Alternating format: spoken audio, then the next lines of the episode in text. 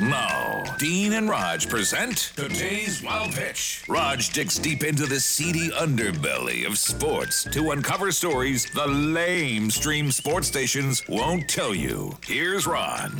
And today we cover one of my favorite events, the National Beard and Mustache Championships, which has always been a fascination of mine, as well as a source of envy and resentment. Facial hair enthusiasts set a new world record for the longest beard last week when a group of men stood side by side and clipped their beards together to create a hairy chain that was measured at 150 feet long.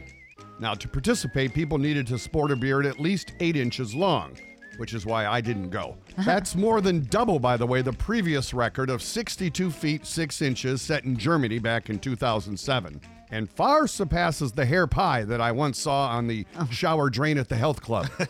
That's today's wild pitch.